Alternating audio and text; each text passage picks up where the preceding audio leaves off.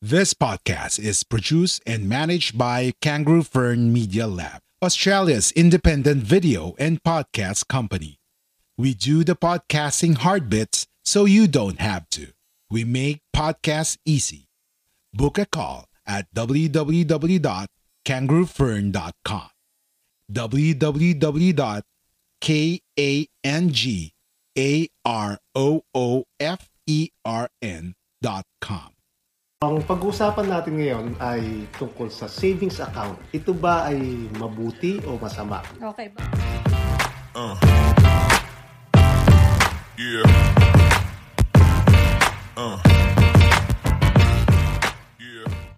Hi everyone! Hello, Kamusta na po kayong lahat? This is Mimi. and I'm Jarvis. And welcome to another episode of Retironario. Okay, ito po ay isang online show kung saan sama-sama po tayong matututo ng mga pamamaraan upang tayo po ay makapag-retire ng isang Milyonaryo. Well, that's our dream, Papa. So, kami po ni Jarvis ay um, mag-asawa. Partner po kami sa totoong buhay. Hindi sa showbiz, pero pwede rin. Um, mga ordinaryo po kaming tao na nangangarap na umasenso sa buhay. Kaya ngayon naman ay gusto namin i-share sa inyo o ibahagi sa inyo ang aming mga experiences at mga natutunan sa mga ilang years na para tayo ay makapag-ipon ng sabay-sabay, makapag-budget at makapag-invest. Ito po ang aming belief ng mga three key ingredients para maging isang milyonaryo. So disclaimer muna tayo Papa ha, hindi tayo financial advisors, pero kung meron po kayong need for a more technical, more professional financial advice, marami pong mga qualified financial advisors. However, kami po ay nag-share based on our personal experiences and this is more for informational and additional education only. So we know that your situation is different from us, pero we hope that we can still provide you with a lot of value. So tara na po at talakayin na natin ang ating topic for today. Ano So, ba ang episode natin? Hindi, yan nga tatanong ko sa iyo eh. Okay. So, ang pag-uusapan natin ngayon ay tungkol sa savings account. Ito ba ay mabuti o masama? Okay, bago ang lahat-lahat, kailan ka first na nagkaroon ng savings account na talagang matuturing mo na iyo, hindi galing sa parents mo na create para sa iyo? Anong ibig mo sabihin? Ako, nagkaroon ako ng savings account nung nag-start ako magturo ng piano at Ah, the okay. age of 16. So, lahat ng kinikita ko sa pagtuturo ko ng piano at the age of 16, doon ko dinedeposit. Yun yung aking savings account. Then, later on, nagkaroon ako ng second savings account ko nung nag-start na ako magtrabaho sa UP Los Baños. Pero ano ba ang ibig sabihin ng savings account? Ayun na nga. Yun nga ang pag-uusapan natin. So, kaila, siguro ang, ang dami niya sa inyo marunong na may savings account or alam nyo. Pero mag-review tayo kasi mga foundational things tong pinag-uusapan natin. So, ano nga ba? Ito ay isang uri ng bank account kung saan naglalagay tayo ng pera, pera regularly para sa iba't ibang kadahilanan. So, ano itong mga kadahilanan na to? So, maaari siguro gusto nating mag-develop ng emergency fund. Usually, I-define ba natin kung ano ang emergency fund? siguro sa mga susunod na ep- episode. Pero ang basic concept ng emergency fund is dapat may nilalaan tayong pera at least, sabi nila, 3 to 6 months worth of salary. Para just in case na mawalan tayo ng trabaho, meron tayong mauugutan. Mm, So, ito yung mga on a rainy day. Pera makukuha on a rainy day. So po pwede din naman tungkol ah, ito ay pambayad ng matrikula, ba? Ah, ang ang tuition ay bay- babayaran natin in 6 months time. So mag-iipon na tayo ngayon, regularly, monthly, hanggang sa makuha natin yung amount na gusto natin. Okay.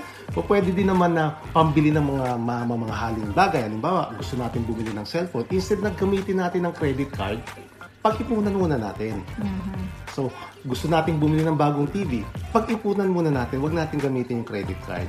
So, ginagamit din yung savings account para mag-ipon ng pera kung meron tayong mga mamamahaling gamit na gustong bilhin. So, kumbaga, pinoproject mo na. Halimbawa, ang binibili mong cellphone ay 1,000 pesos. No, walang walang thousand. Ah, Mga ano na ngayon, thousand. 50,000 na ngayon siguro. Okay, 50,000 pesos. Dapat na-project mo, ba- bago ka makarating doon sa 50,000, ano ang kailangan mo monthly? Ganun ba yun? Oo. Ah, para alam mo kung gaano katagal mo iipunin yung 50,000. Okay, so ano tong kaibahan ng savings account sa current account? So ang current account, ito yung kalimitan na ginagamit kung saan pumapasok yung mga sweldo natin. At ito din yung ginagamit natin para pambili ng mga pang-araw-araw natin mga gastusin grocery o magpapagas tayo. So, kumbaga ito yung pe, ah, account na labas-pasok lang ang pera natin dito. Okay? So, ang kaibahan nito sa savings account, ang savings account ginagamit pang matagalan. Okay? So, hinihikaya tayo ng mga bangko na mag-save ng mas mahabang panahon para dahil ito ay kumikita ng interest. Ngayon, may iba't ibang klase ng savings account. Okay. Okay? Meron halimbawa, ito, tingnan natin yung savings account ng BDO. Bakit BDO? Kasi meron kaming BDO account. So, hindi naman ibig sabihin nito ay nire-recommend na namin ng BDO, no? So, ang BDO ay may iba't ibang savings account dahil sa iba't ibang purpose nito. So, yung pinakamalaking interest nila ay itong BDO Optimum Savings Account personal na merong interest na 1.25%. Kung corporate naman is ganun din, 1.25. So kung mapapansin mo na dito sa pinakababa, ito yung BDO current account, okay, oh, checking account na zero interest. Mm. So, ulitin muna natin na baka nalilito sila. Yung savings account is different from current account. Pero yung sinasabi natin sa ibang banks, ang tawag nila sa current account ay checking, Checking account. account.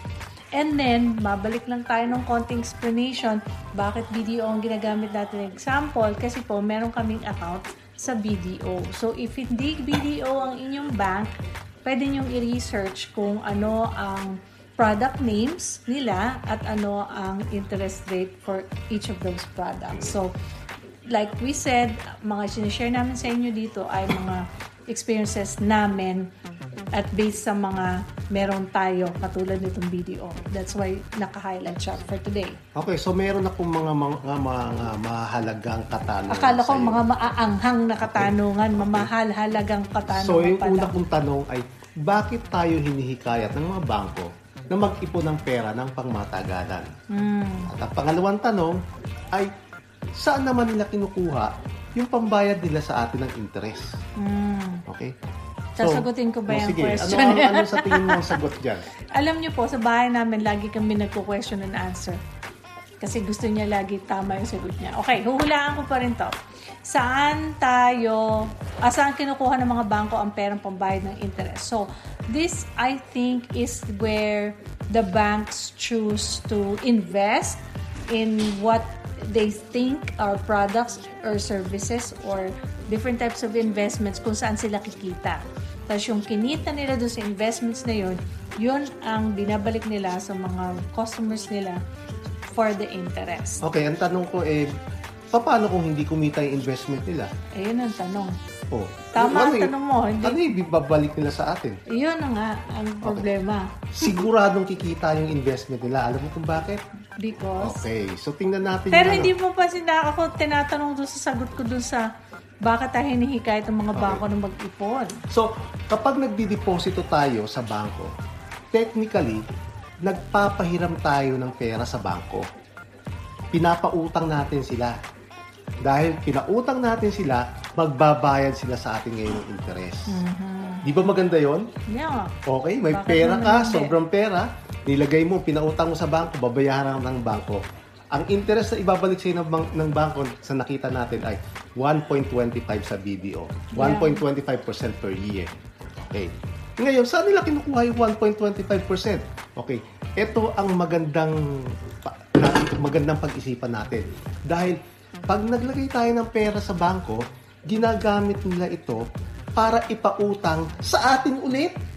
Yun nga yung sasabihin ko kanina eh. Bakit tayo na nagpautang sa kanila Hmm. ay papautangin tayo nila? Okay. Di ba para naglolokon lang Talaga, tayo? oo. Kasi may mga tao na mas may nangangailangan ng pera kumpara sa mga taong nag nag-save. Okay? So maaaring tayo hindi tayo nangangailangan ng pera. Si, pero si Pedro ay mangangailangan ng pera. So si Pedro pauutangin ng bangko. Pero ang interest ay mas mataas. Tingnan natin ang interest ng personal loan. Okay? So, yan ang example natin. Ito ay loan. BDO pa rin. So, kung mapapansin mo, depende sa tagal ng haha- uutangin mo yung pera. So, lim- halimbawa, 6 months lang, ito ay kikita ng 1.3%. Ano ang interest natin sa savings account kanina? 1.25. Okay. Hindi ba konti lang ang diferensya? 1.25 tas 1.3 parang 0.5% lang. Hindi. Kasi yung 1.25% interest na ibinabalik sa atin ng bangko ay yun ay kada taon. Etong interest na to na 1.3 ay kada buwan. Ibig sabihin, sa loob ng isang buwan, nakukubra na ng bangko yung kanilang investment yung ibinayad sa atin. Yung 11 months na 1.3%, yun na yung kita nila. Okay? So, suma total ang lumalabas, ang effective rate of return per year ng 6 months na personal loan ay 26.27. So, yan ay umaabot hanggang 41% depende sa tagal ng iyong personal loan. For At example, depende din sa laki syempre ng personal loan mo. Mm. So for example, 12 months mong iya ay iutangin. Ito ay 2% per month o compounded yan per month, aabot yan ng 41.71% per month. So, tanong, masama ba ang personal loan kung ganyan ang mangyayari sa'yo? Masama ang personal loan kung ito ay ginamit mo lang sa luxury. Halimbawa, bumili ka ng magarang kotse. Okay? Okay ang personal loan kung siguro ginamit mo pang negosyo. Okay? So, pag kumikita yung pera na ginamit mo, okay yon. Pero kung ginamit mo sa baliwala lang, okay, pinang, pinang ah, libre sa mga kaibigan, hindi maganda yun. Kumbaga na-aksaya lang yung money na Mm. yon tapos doble, triple, compounding yung babayaran mo. Pero gusto ko lang idagdag sa kanila, gumamit na rin tayo ng personal Okay, loan. oo. So, wag niyo pong isipin ako mo, sinasabi namin na parang didi-discourage namin kayo ng personal loan means hindi kami gumamit. Gumamit din tayo ng personal loan, di ba? Okay. So, yung time na yon ay nung ah, bago pa lang kami dito sa Australia at ah, yung kasi pag Aust- pag ah, hindi ka Australian citizen, ah, medyo mahal yung binabayaran mong tuition ng mga anak mo. So, since uh, ganun yung sitwasyon namin, napilitan kami mag-personal loan para may pambayad ng tuition. Okay. Pero balik tayo dun sa bako. Kung ganito rin lang, parang tubong lugaw eh. Di ba? Ano yung tubong, Tubong lugaw, ibig sabihin, konti lang yung ininvest. Actually, hindi nga pera ng bangko yung pinautang nila. Pera ng taong bayan eh. Okay? Pinautang natin sila, pero ibabalik nila sa atin, papautangin tayo ng mas malaki ng interest. E di sana, ito ang magandang negosyo. Bangko talaga. Gusto Okay? mo bang mag-bangko? Eh, kaya lang medyo mahirap. Madaming ano yan, ah, madaming... ah, Legality. Oo, legalities. Okay. So, pero ang bottom line yan, kung meron kayong minimithing bilhin sa hinaharap o meron kayong inaakalang gagastusin, di ba? Ba- Gusto niyo mag mag ah, holiday. Okay? Instead na mag-personal loan kayo, unti-untiin niyo na na mag-save. Okay? I-save nyo hanggang sa umabot sa pe- yung pera nyo sa ganung amount, saka kayo magbumili ng bagay na yon. Okay? At least hindi kayo kumita, hindi kumita yung bangko sa inyo. Okay? Hindi kayo nagbayad ng interest. Okay, so sunod na slide. Bakit hindi mo ngayon maganda ang savings account? Okay, kanina sabi natin, okay yung savings account kung meron tayong purpose. Pero kung ang purpose natin ay hindi natin gagalawin yung pera at least o mahigit sa isang taon, hindi magandang ilagay sa savings account. Bakit? So again, let us try to clarify na hindi namin sinasabi na hindi maganda ang savings account. Sinasabi lang namin na may mga situation na hindi um, Appropriate. hindi appropriate na ilagay nyo ang pera nyo sa savings account. Yan Oo. ibig sabihin natin na yun ang hindi maganda sa savings So account. kung inaakala nyo na hindi nyo gagastusin yung pera o gagamitin yung pera sa loob ng ah, less than one year, merong mga ibang account na pwede nyo ilagay yung pera na mas malaki ang kikitain. Bakit hindi maganda ang ah, savings account? Dahil meron tayong tinatawag na inflation. Okay, ano tong inflation? Ang inflation ay ang pagbaba ng halaga ng pera at pagtaas ng presyo ng mga bilihin. Okay?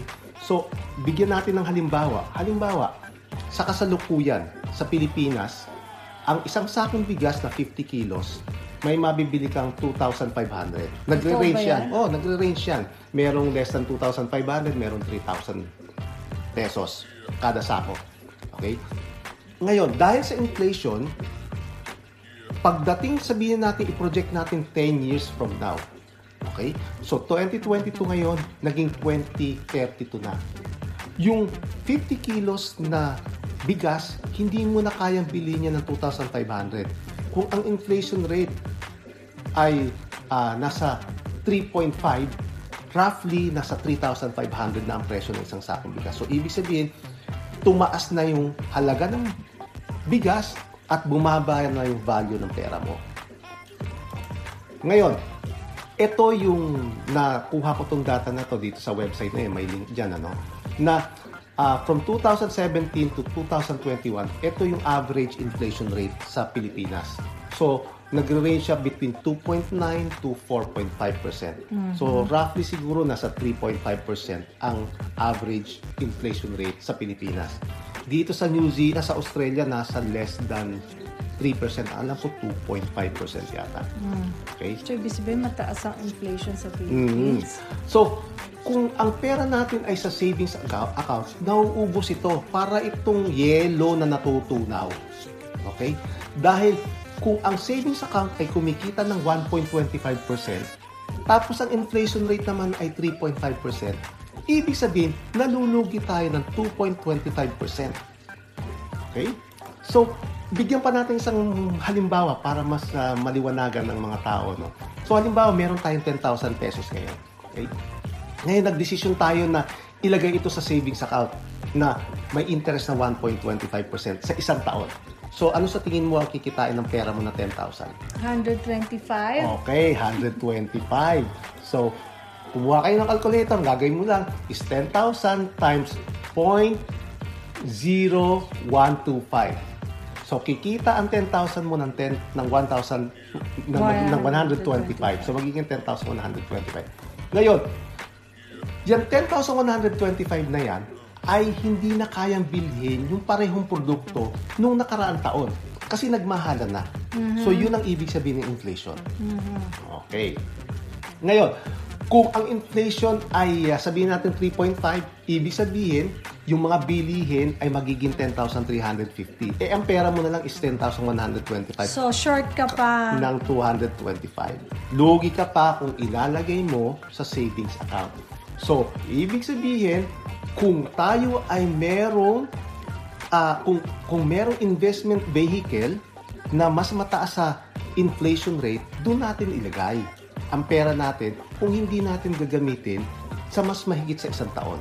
Okay? So, i-wrap up na natin So, to. ibig sabihin, huwag niyong patulugin ang inyong pera sa savings account. Hmm. Ang sab- Tama ba yung ang sabi nga- key takeaway message? Ang sabi nga nila, eh, dapat yung pera ang nagtatrabaho para sa iyo at hindi ikaw ang nagtatrabaho para magkaroon ng pera. Okay? So, i-wrap up na natin to. Ano ang conclusion natin dito tungkol sa pinag-uusapan Ako natin? mag-brief. O, sige. Ang savings account ay isang epektibong paraan para tayo ay makaipon. Okay. It's true.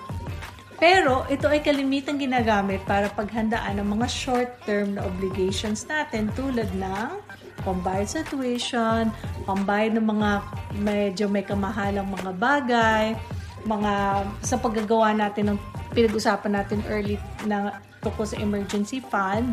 Okay. So, yun lang yung example natin. Okay. So, meron pa... Pero meron pang marami? Hmm, depende yan sa pa? mga tao ano, kung bakit Eh, sila yan ang mga nag-savings. typical. Oo. Yan ang mga typical. Okay. Ngunit ito ay hindi magandang bihikulo para mag-invest. Okay, so ngayon, nakikiliti na yung mga gusto mag-invest. Okay. So, paano na namin ginagamit yung savings account para makapag-invest? Okay. Ako, ang ginagawa ko, ewan ko kung alam mo, ang ginagawa ko, monthly, nagkakaltas ako ng 10%, at least 10% sa sweldo natin. Okay? Nilalagay ko muna yan sa savings account. Okay? Kapag lumaki na yon at kaya ko nang bumili ng stocks, sa stocks ko ini-invest kasi, ah, at, at merong magandang opportunity na bumili ng stocks, saka ako bumibili. So, ibig sabihin, yung monthly, na kumukuha ko ng pera doon sa sinuwesweldo ko, 10%, tapos, pag may nakita kong magandang stock, saka ako bumibili. Eh, sa sweldo ko. Mm. Doon na yon sa kaban ng bayan na yon. Okay? sa kaban ng bayan na yon. Ngayon, may iba't ibang um, paraan ng pag invest Okay?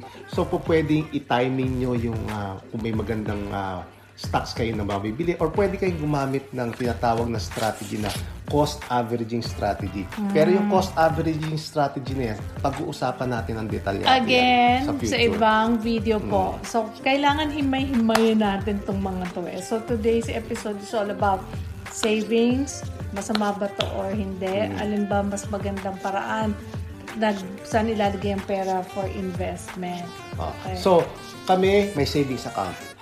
Walang walang reason para hindi kami magkaroon ng savings kasi yan ay importante para sa amin. Pero merong tamang paggamit ng savings account. Okay, so if you have uh, mga parang nakukonfuse pa rin kayo dito sa mga pinag-usapan natin, just um, click on the comment section at i-type nyo doon yung mga katanungan. katanungan nyo at pipilitin namin sagutin yung mga tanong nyo. Tapos ka na ba da- dito sa Oo, ating topic for today? So, marami pa kaming naka-line up na topic na parang paghahandaan natin na katulad nito uh, for you all. And thank you sa pagle-lecture mo ngayon. Siyempre, may natutunan din ako doon, di ba? Um, we hope you enjoyed your topic for today at kaya po na nabanggit namin. If you have any questions, please feel free to send us a message or mag-comment po kayo sa comment section below. At kung meron pa kayo ibang mga topics na gusto nyo na aming i-discuss, please feel free to let us know. And if you find value in our content, please like, share, and subscribe to our show. Let your friends and family know para sila rin ay may matutunan at sila rin ay ating matulungan. Para lahat nga tayo ay uh, talagang lalawak ang ating kaalaman and at the same time, sabay-sabay natin pag-isipin ang ating mga future. So, hanggang dyan na lang po ulit. This is Mimi and Jarvis saying, sama-sama po tayong maging retironaryo. Hanggang sa muli. Okay, bye-bye po. Bye. Uh. Yeah. Uh. Yeah.